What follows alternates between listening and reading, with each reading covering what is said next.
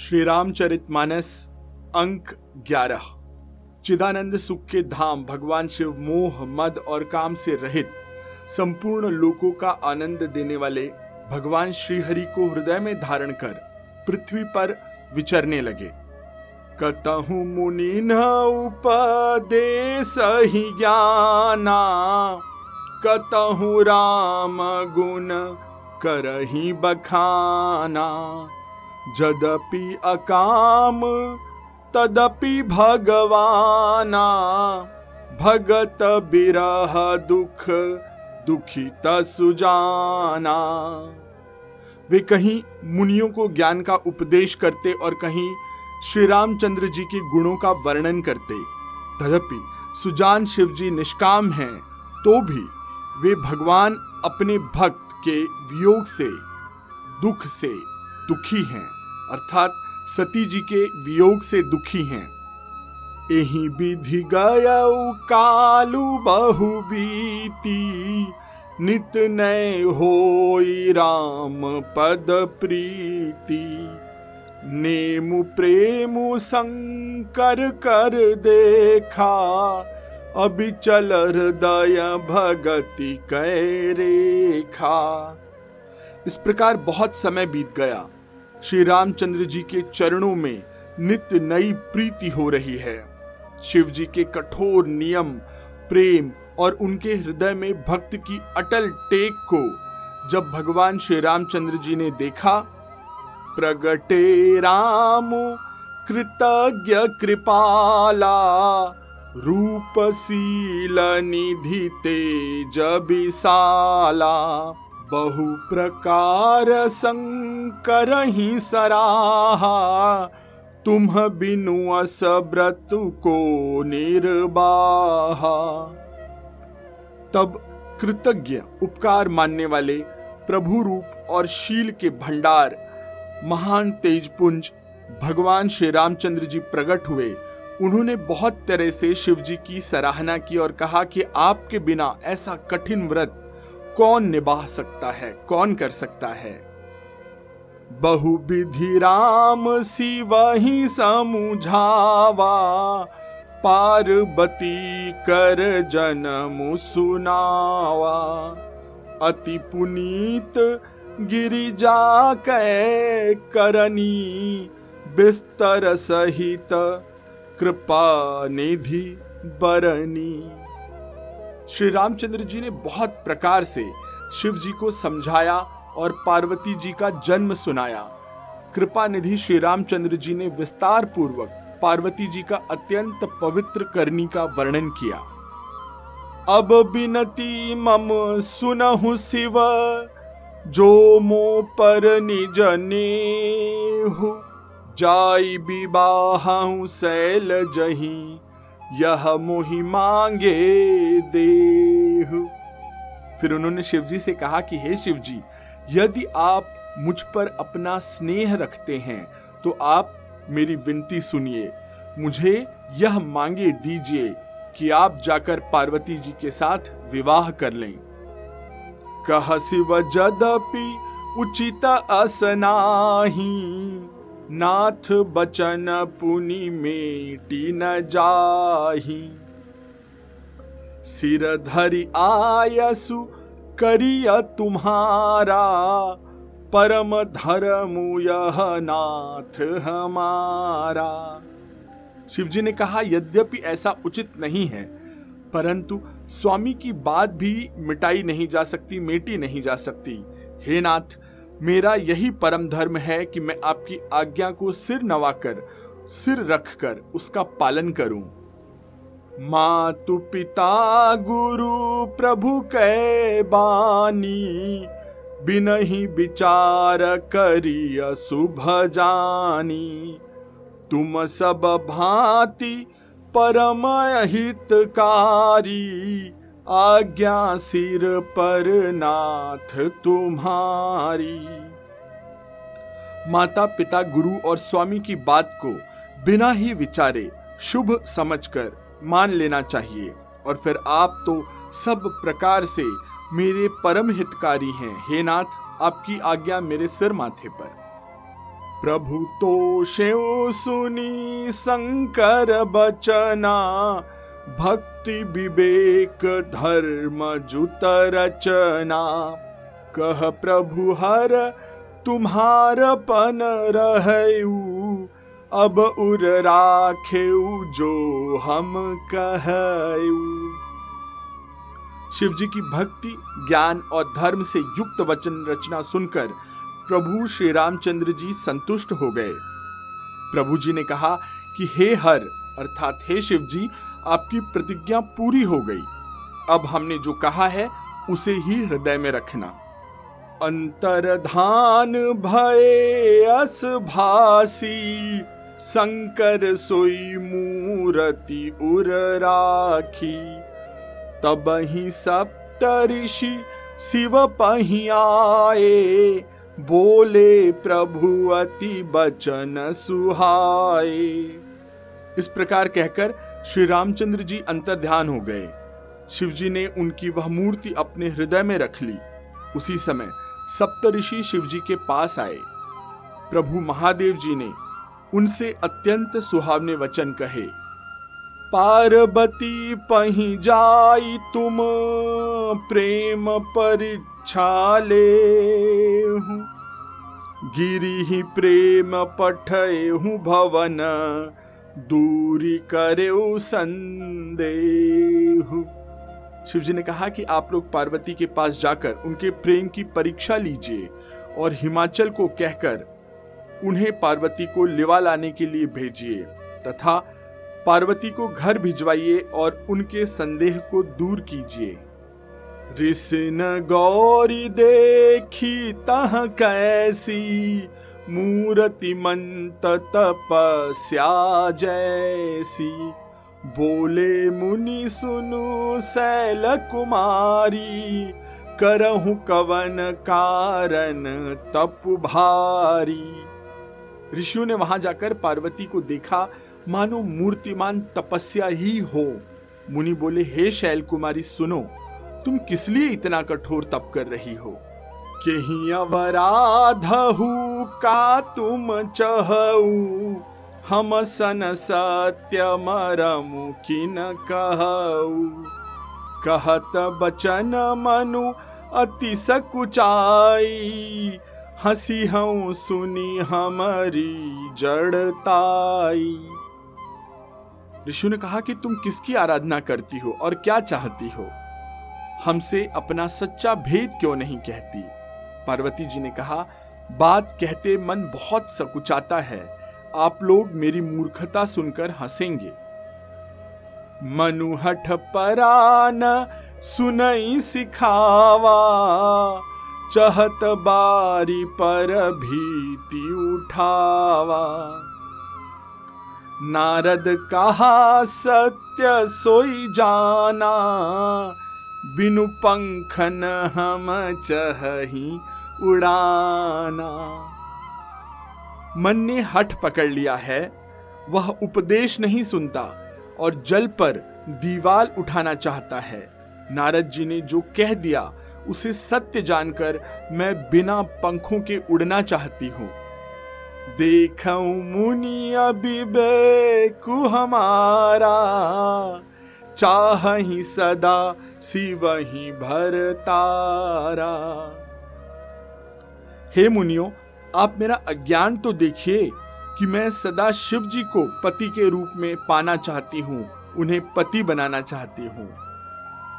सुनत बचन बिहसे ऋषय गिरि संभव तव देह। नारद कर उपदेश सुनी, कहूँ बसेऊ किसु गेह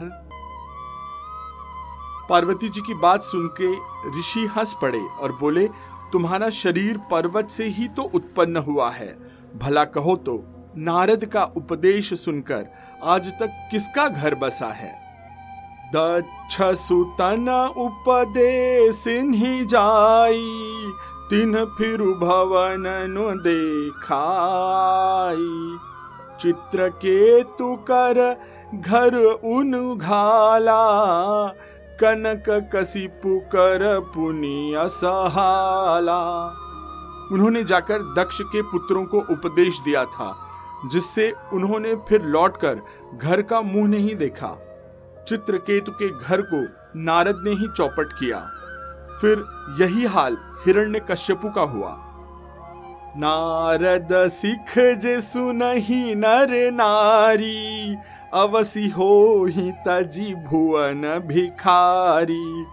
मन कपटी तन सजन चिन्हा, आप सरिस सब ही चहकीन्हा जो स्त्री पुरुष नारद की सीख सुनते हैं, वे घर बार छोड़कर अवश्य ही भिखारी हो जाते हैं। उनका मन तो कपटी है, शरीर पर सज्जनों के चिन्ह हैं, वे सभी को अपने समान ही बनाना चाहते हैं। तेही कै बचन मानी विश्वासा तुम चाहूँ पति सहज उदासा। निर्गुण नीलज कुबेश कपाली, अकुल अगेह दिगंबर ब्याली। उनके वचनों पर विश्वास मानकर तुम एक ऐसा पति चाहती हो जो स्वभाव से ही उदासीन, गुणहीन, निर्लज, बुरे वेश वाला, नर कपालों की माला पहनने वाला, कुलहीन, बिना घर बार का नंग धड़ंग और शरीर पर सांप लपेटे रखने वाला है।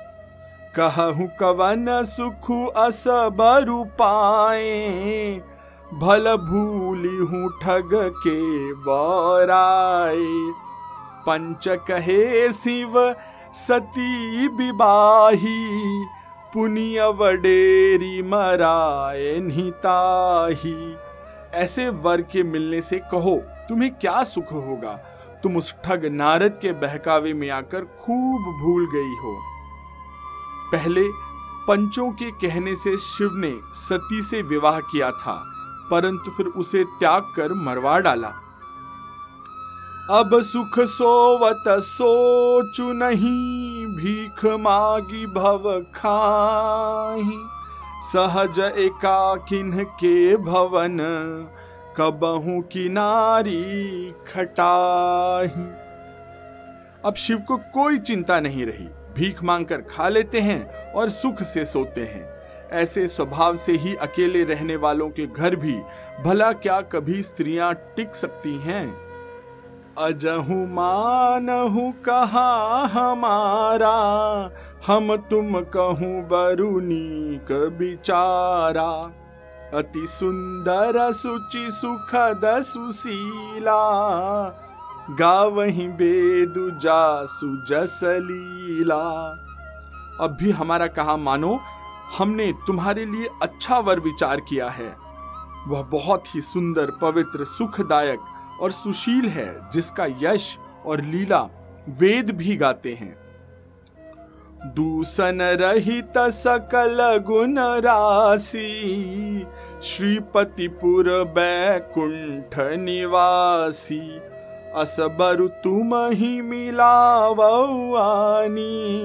सुनत बिहसी कह बचन भवानी। वह दोषों से रहित सारे सद्गुणों की राशि लक्ष्मी जी का स्वामी और वैकुंठपुरी का रहने वाला है, हम ऐसे वर को लाकर तुम्हें मिला देंगे। यह सुनते ही पार्वती जी हंसकर बोली, सत्य कहे हो गिरी भव तनु एहा, हठन छूट छूटे बरु देहा। कनकौ पुनि पशान ते होई जा रे हूँ सहजु न परिहर सोई। आपने यह सत्य ही कहा कि मेरा यह शरीर पर्वत से उत्पन्न हुआ है, इसलिए हठ नहीं छूटेगा, शरीर भले ही छूट जाए। सोना भी पत्थर से ही उत्पन्न होता है, सो वह जलाए जाने पर भी अपने स्वभाव, अपने सुवर्णत्व को नहीं छोड़ता।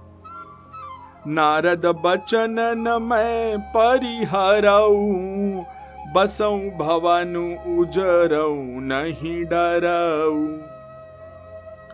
गुरु के बचन प्रतीति न जेही, सपने हूँ सुगमन सुख सिद्धि ते ही अतः मैं नारद जी के वचनों को नहीं छोड़ूँगी, चाहे घर बसे या उजड़े, इससे मैं नहीं डरती।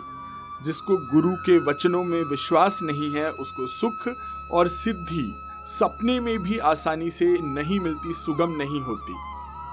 महादेव अवगुण भवन, विष्णु सकल गुण धाम।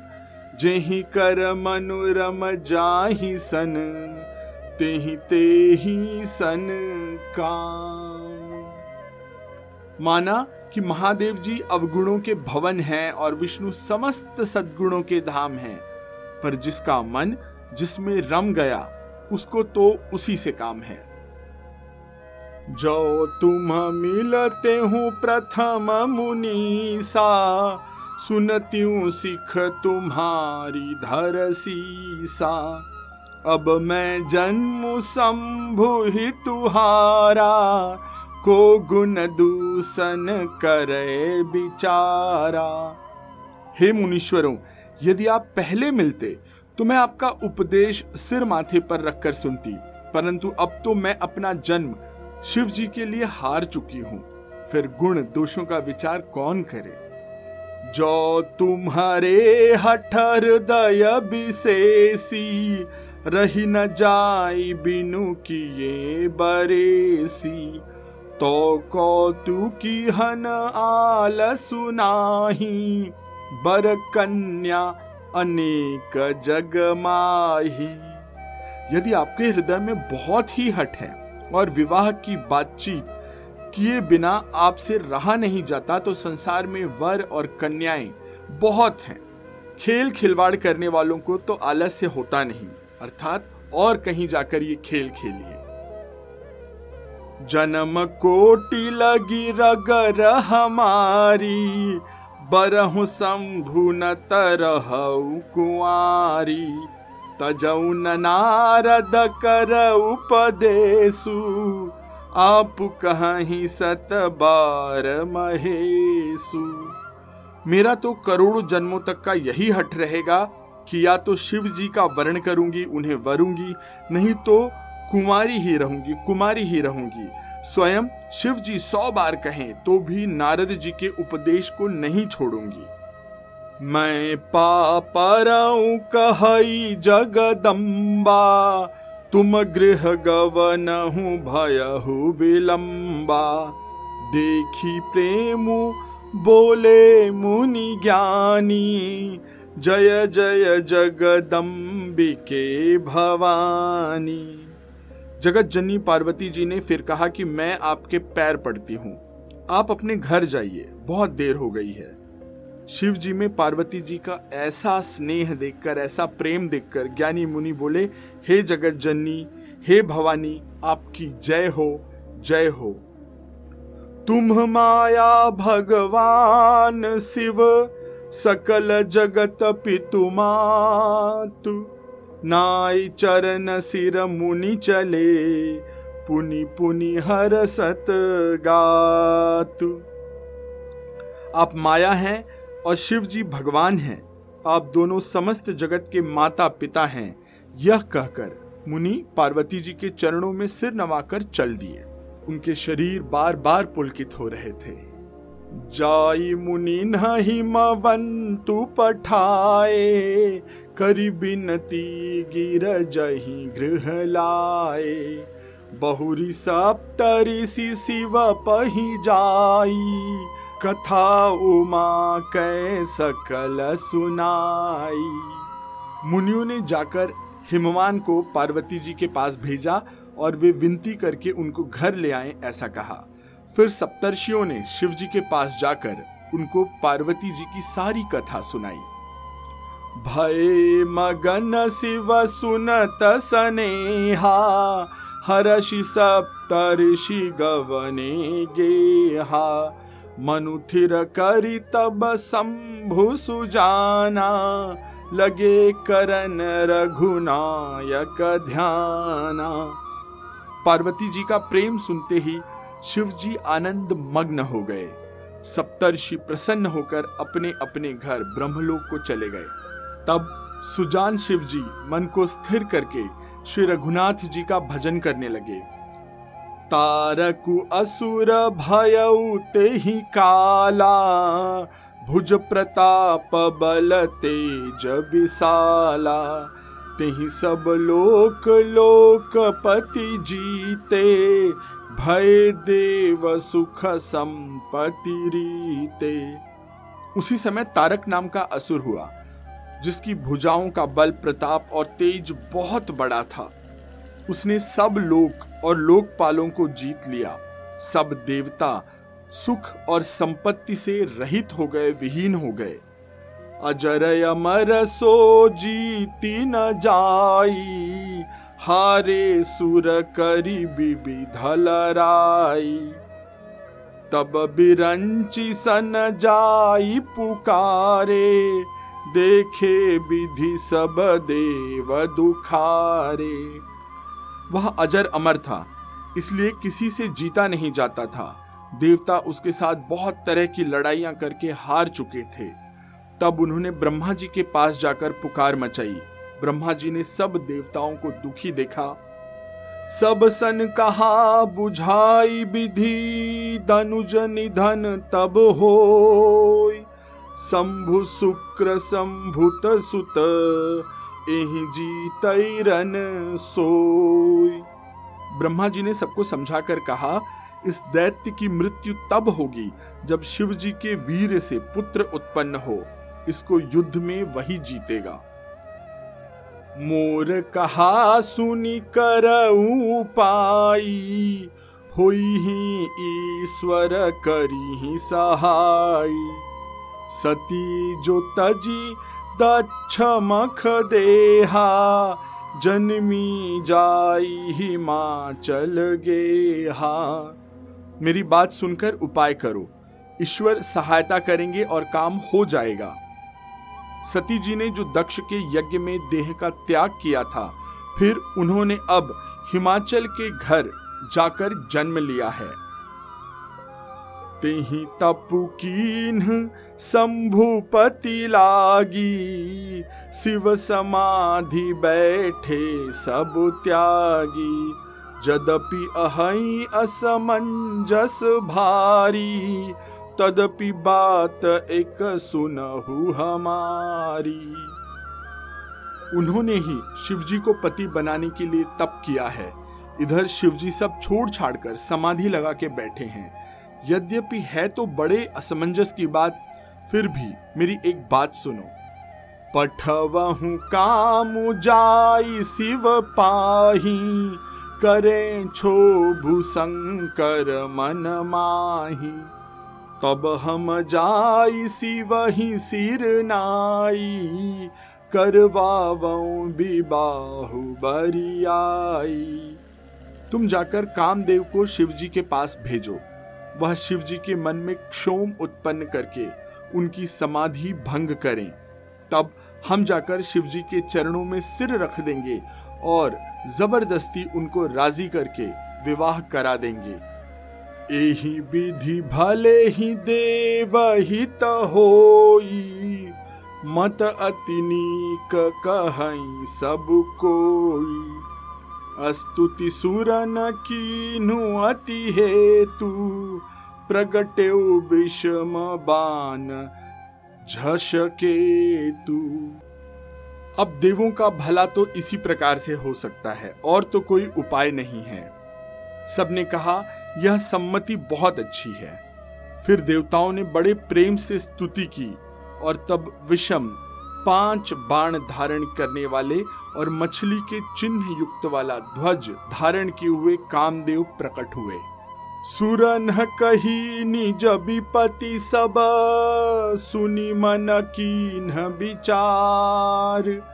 शंभु विरोधन कुशल मोही, बिहसी कहे ओ असमार देवताओं ने कामदेव से अपनी सारी विपत्ति कही। सुनकर कामदेव ने मन में विचार किया और हंसकर देवताओं से ऐसा कहा कि शिवजी के साथ विरोध करने में मेरी कुशलता नहीं है, मेरी भलाई नहीं है। तदपि करब मैं काजू तुम्हारा, श्रुति कह परम धर्म उपकारा। परहित लागी जो देही संतत संत प्रशंस ही। ते ही फिर भी मैं तुम्हारा काम तो करूँगा, क्योंकि वेद दूसरों के उपकार को परम धर्म कहते हैं, जो दूसरों के हित के लिए अपना शरीर त्याग देता है।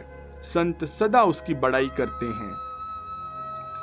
अस कहीं चले सबई सिर नाई सुमन धनुष कर सहित सहाय। चलत मार अस हृदय बिचारा। शिव विरोध ध्रुव मरनु हमारा।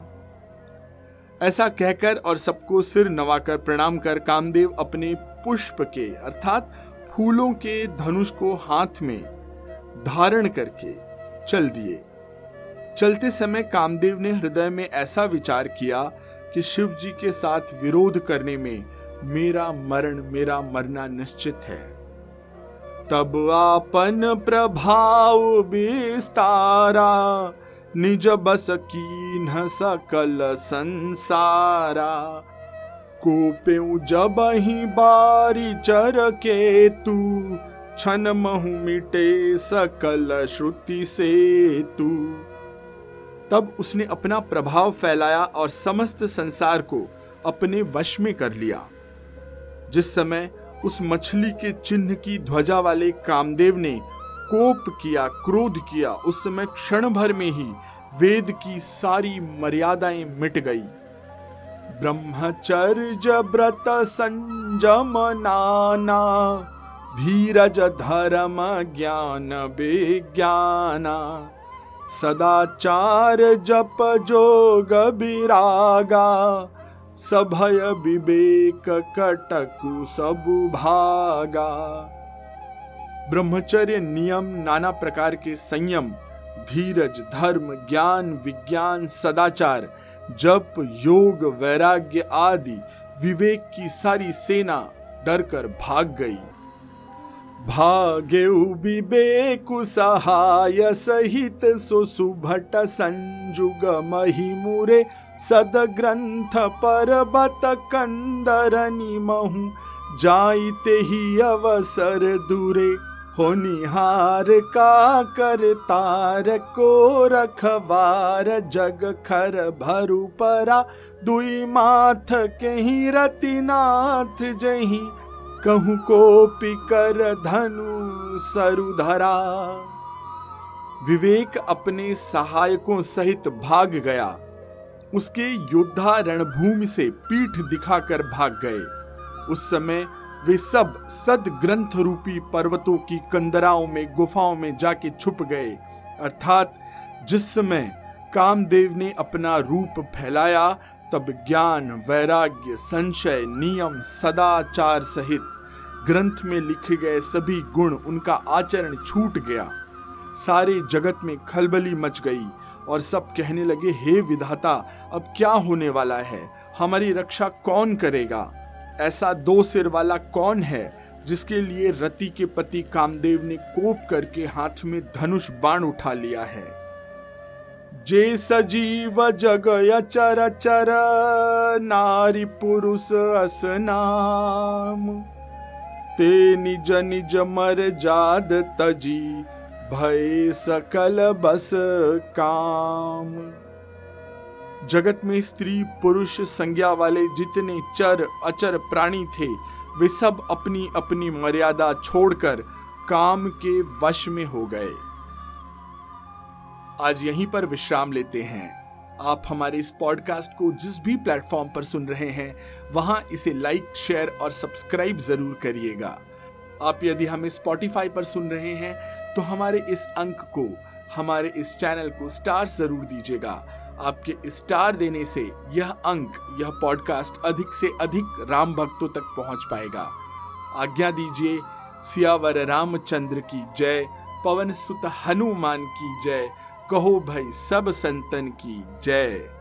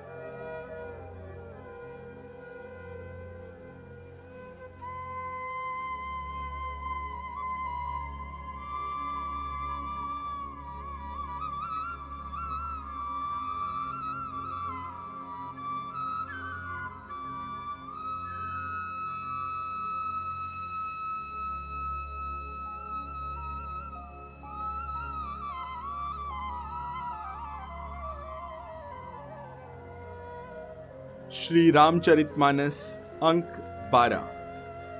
सबके हृदय मदन अभिलाषा, लता निहारी न वही तरु शाखा नदी उमगी अम्बुधि कहूँ धाई, संगम करही तलाव तलाई।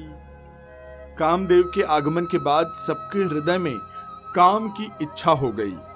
लताओं बेलों को देखकर वृक्षों की डालियाँ झुकने लगी। नदियाँ उमड़ उमड़ कर समुद्र की ओर दौड़ पड़ी।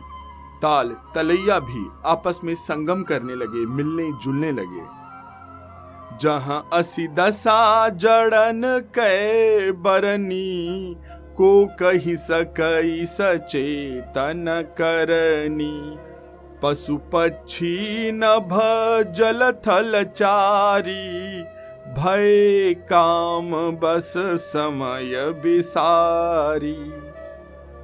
जड़, अर्थात वृक्ष, नदी आदि की यह दशा कही गई।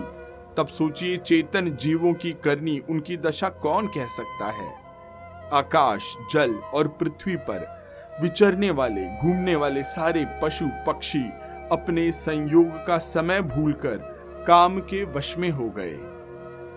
मदन अंध व्याकुल सब लोका निस दिन नहीं आवलो कहीं को का देवदनु जनर किन्नर ब्याला, प्रेत पिशाच भूत बेताला।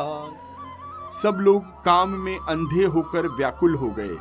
चकवा चकवी रात दिन नहीं देखते थे। देव, दैत्य, मनुष्य, किन्नर, सर्प, प्रेत, पिशाच, भूत, बेताल, सब।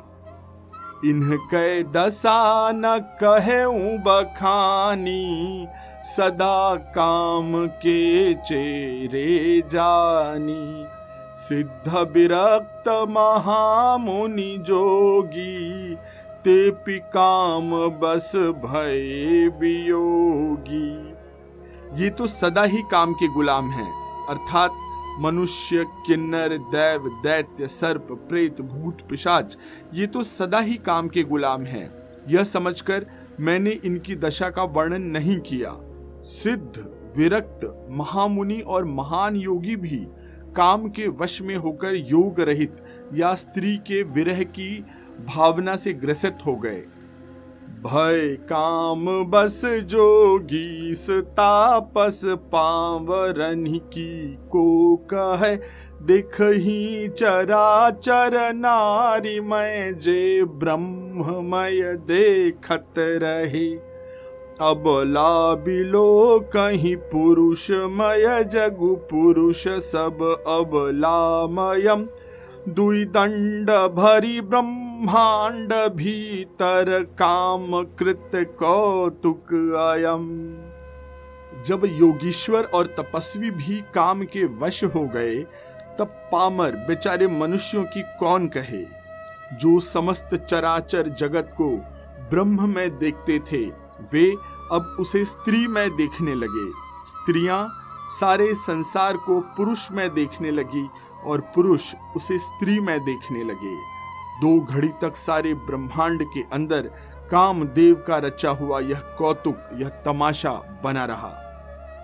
धरी न काहू धीर सब के मन मन सिज हरे जे राखे रघुबीर ते, उबरे ही काल महू। किसी ने भी हृदय में धैर्य नहीं धारण किया। कामदेव ने सबके मन हर लिए। श्री रघुनाथ जी ने जिनकी रक्षा की थी, केवल वे ही उस समय बचे रहे। उभय घरी अस कौतुक भय जो लगी कामु शंभु पही गय शिवही बिलो की ससंख्य मारू, भयऊ जथाथिति सब संसारू। दो घड़ी तक ऐसा तमाशा हुआ, जब तक कामदेव शिवजी के पास पहुँच गया।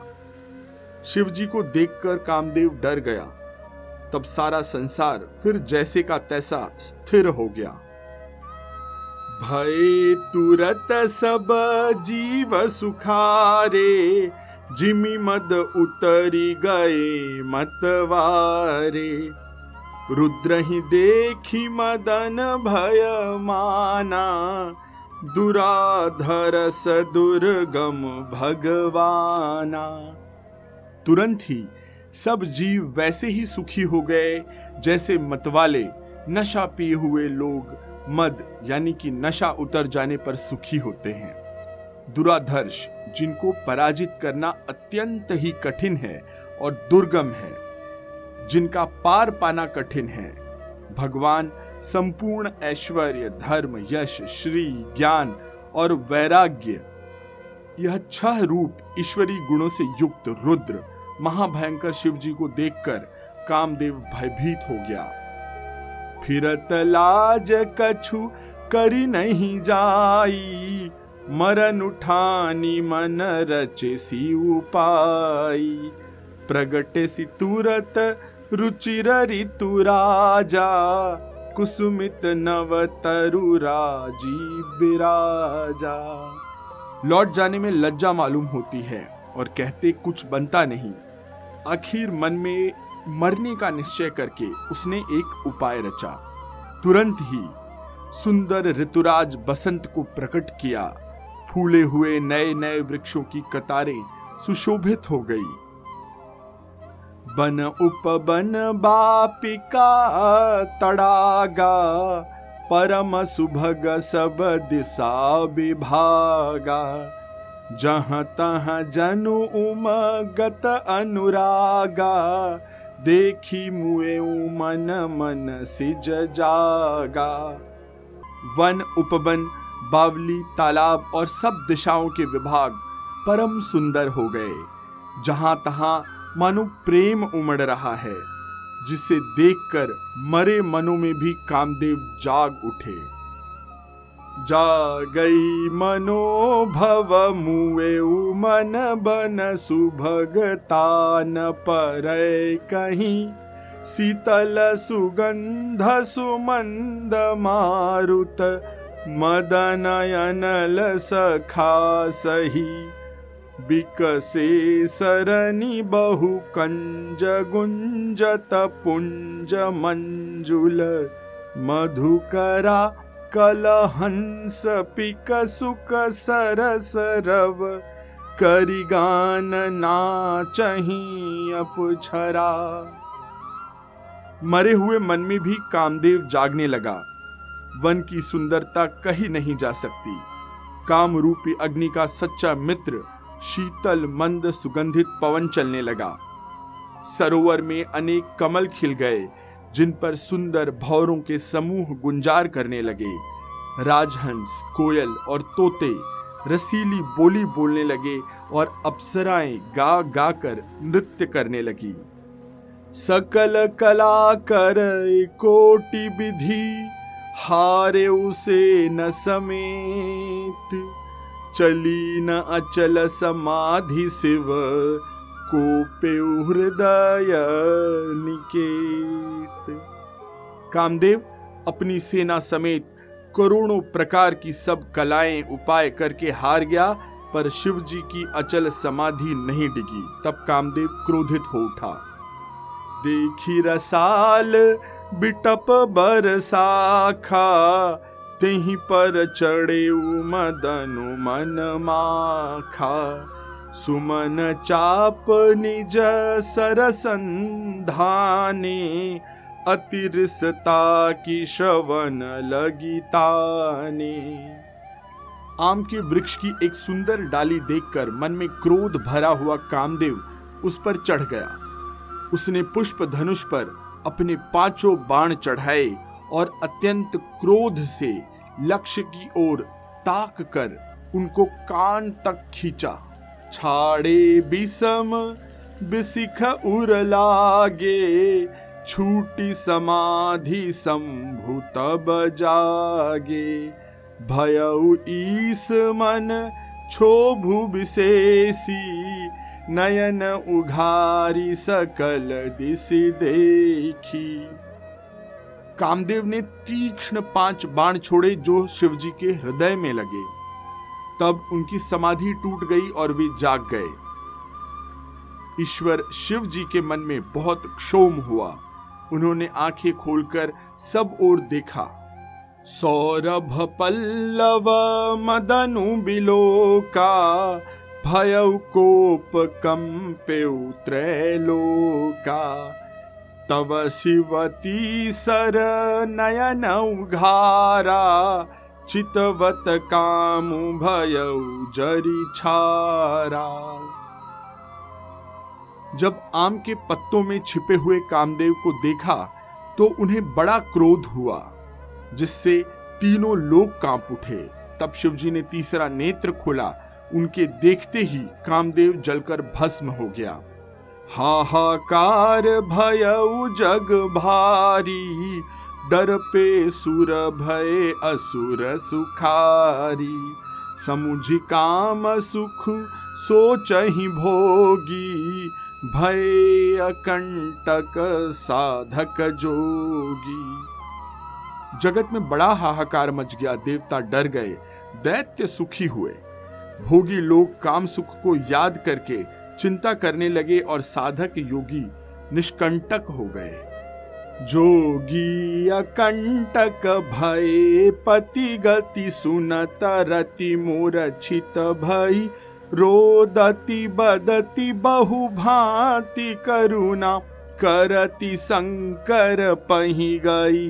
अति प्रेम करी बिनती विविध विधि जोरी कर, सन्मुख रही प्रभु आसुतोष कृपाल शिव अबला निरखी बोले सही।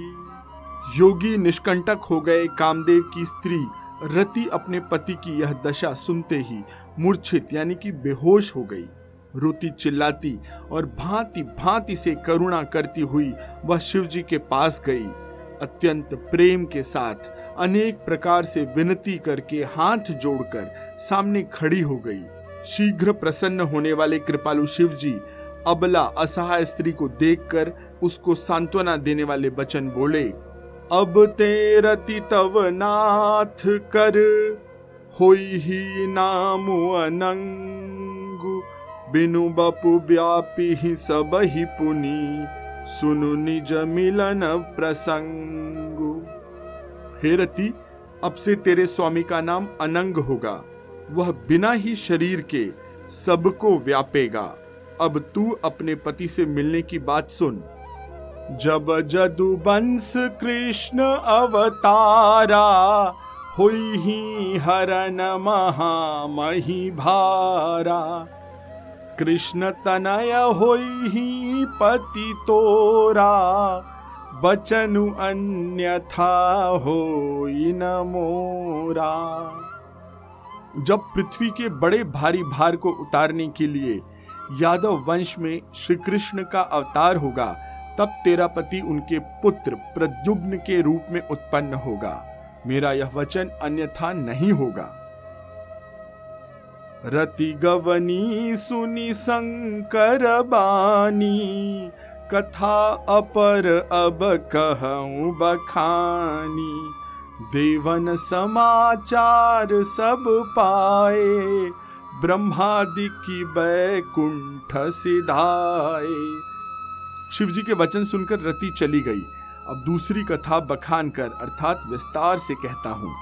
ब्रह्मा आदि देवताओं ने ये सब समाचार सुने तो वो वैकुंठ चले गए। सब सुर विष्णु बिरंची समेता, गए जहाँ शिव कृपा निकेता। पृथक पृथक तिन्ह की प्रशंसा, भय प्रसन्न चंद्र अवतंसा। फिर वहाँ से विष्णु और ब्रह्मा सहित सब देवता वहाँ गए, जहाँ कृपा के धाम शिवजी थे। उन सबने शिव जी की अलग अलग स्तुति की। तब शशि भूषण शिव जी प्रसन्न हो गए। बोले, कृपा सिंधु वृष के तू कहु अमर आए के ही हे तू कह विधि तुम प्रभु अंतर जामी, तदपि भगति बस बिनवऊ स्वामी।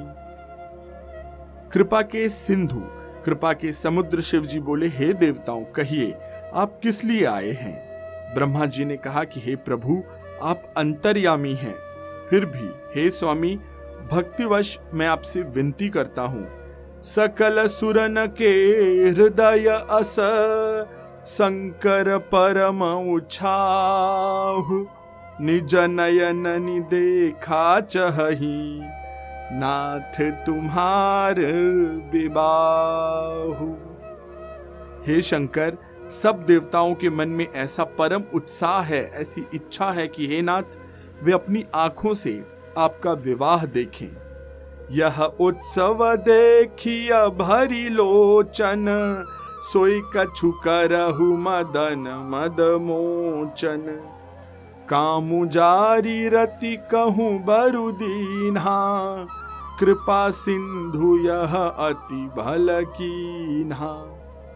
हे कामदेव, कोई मद को चूर करने वाले, आप ऐसा कुछ कीजिए जिससे सब लोग इस उत्सव को नेत्र भर देखें। हे कृपा के सागर, कामदेव को भस्म करके आपने रति को जो वरदान दिया, सो बहुत ही अच्छा किया। सासती करी, पुनि करी ही पसाऊ। नाथ प्रभु न कर सहज सुभाऊ। पार्वती तपु कीन अपारा। करहु तासु अब अंगीकारा। हे नाथ, श्रेष्ठ स्वामियों का यह सहज स्वभाव है कि वे पहले दंड देकर और फिर कृपा किया करते हैं। पार्वती ने अपार तप किया है। अब उन्हें अंगीकार कीजिए, स्वीकार कीजिए। सुन विधि विनय समुझी प्रभु बानी, ऐसे ही हो कहा सुख मानी। तब देवन दुंदु भी बजाई बरशी सुमन जय जय सुर साई। ब्रह्मा जी की प्रार्थना सुनकर और प्रभु श्री रामचंद्र जी के वचनों को याद करके शिव जी ने प्रसन्नता पूर्वक कहा कि ऐसा ही होगा। तब देवताओं ने नगाड़े बजाए और फूलों की वर्षा करके जय हो, देवताओं के स्वामी की जय हो, ऐसा कहने लगे। अवसरु जानी सप्त ऋषि आए, तुरत ही विधि गिरी भवन पठाए। प्रथम गए जहाँ रही भवानी, बोले मधुर बचन छल सानी। उचित अवसर जानकर सप्तर्षि आए और ब्रह्मा जी ने तुरंत ही उन्हें हिमाचल के घर भेज दिया। वे पहले वहाँ गए, जहाँ पार्वती जी थी और उनसे छल भरे मीठे, यानी कि विनोद युक्त आनंद पहुँचाने वाले वचन बोले, कहा हमार न सुने हूँ तब नारद के उपदेश। अब भा झूठ तुम्हार पन जा रे काम महेश। सप्तर्षियों ने कहा, नारद जी के उपदेश से तुमने उस समय हमारी बात नहीं सुनी। अब तो तुम्हारा प्रण झूठा हो गया, क्योंकि महादेव जी ने काम को ही भस्म कर डाला। मास परायण तीसरा विश्राम। अगले अंक में आगे की कथा करेंगे। तब तक आप इस पॉडकास्ट को जिस भी प्लेटफॉर्म पर सुन रहे हैं, वहाँ इसे लाइक शेयर और सब्सक्राइब ज़रूर करिएगा। स्पॉटिफाई पर स्टार दे करके इसे रेटिंग ज़रूर दीजिएगा। इस पॉडकास्ट को अपने मित्रों, परिचितों और परिवार से शेयर ज़रूर करिए। राम कथा का प्रचार करिए। आज्ञा दीजिए, सियावर रामचंद्र की जय, पवन सुत हनुमान की जय, कहो भाई सब संतन की जय।